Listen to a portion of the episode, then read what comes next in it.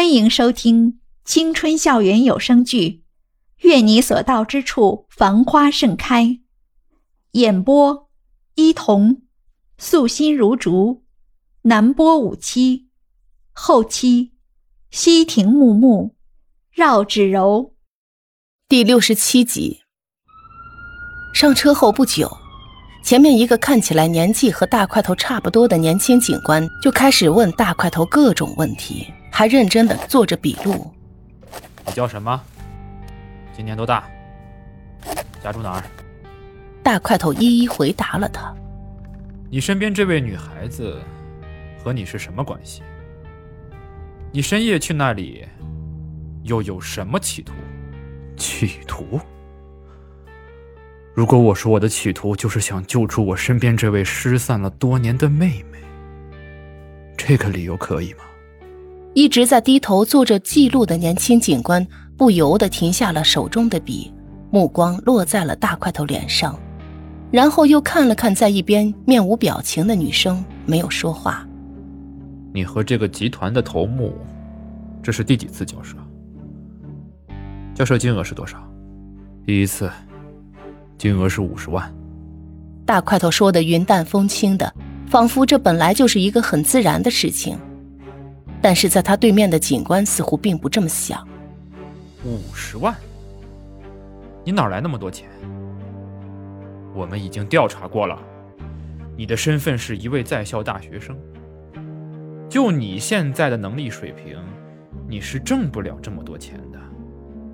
大块头嘴角不由浮出一丝笑意，心想着，警察局的动作倒是挺快的嘛。钱。当然不是我自己的，这些钱全部都出自于我和我妹妹的监护人之手。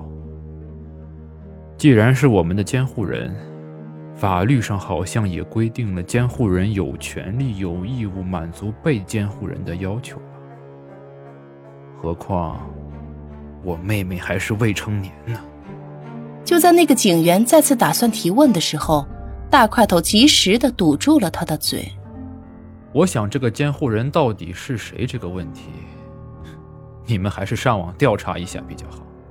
年轻警官显然并没有想到，看起来一副书生气的大块头怼起人来，嘴上也是丝毫不留情。但是旁边的女生好像一直在状况外面，好像对于自己周遭发生的事情，一点感觉也没有的样子。大块头看在眼里，痛在心里，他终于开口叫了一声。小兰，说完，大块头就哽咽了。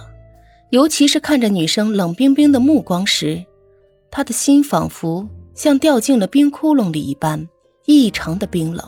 可能江兰早就不记得自己以前的身份了，可能现在的大块头在他眼中不过是个他在被交易过程中的一个新主人而已。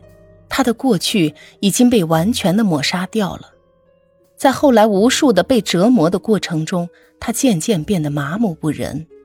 所以，当大块头的手轻轻抚上他的脸时，他几乎是想都没想，只是出于本能的一种自我保护一般，挥手就给了大块头一巴掌。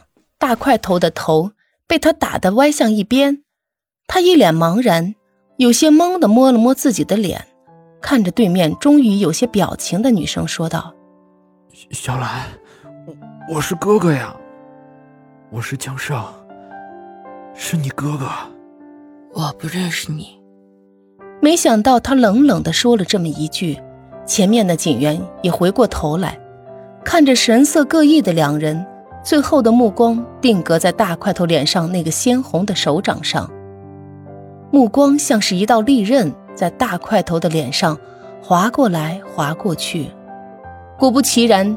在警车呜呜的开回警局以后，没等大块头和那个女生从车上下来，前面的几个人就警惕的下车，便把大块头的手一把扭到了身后。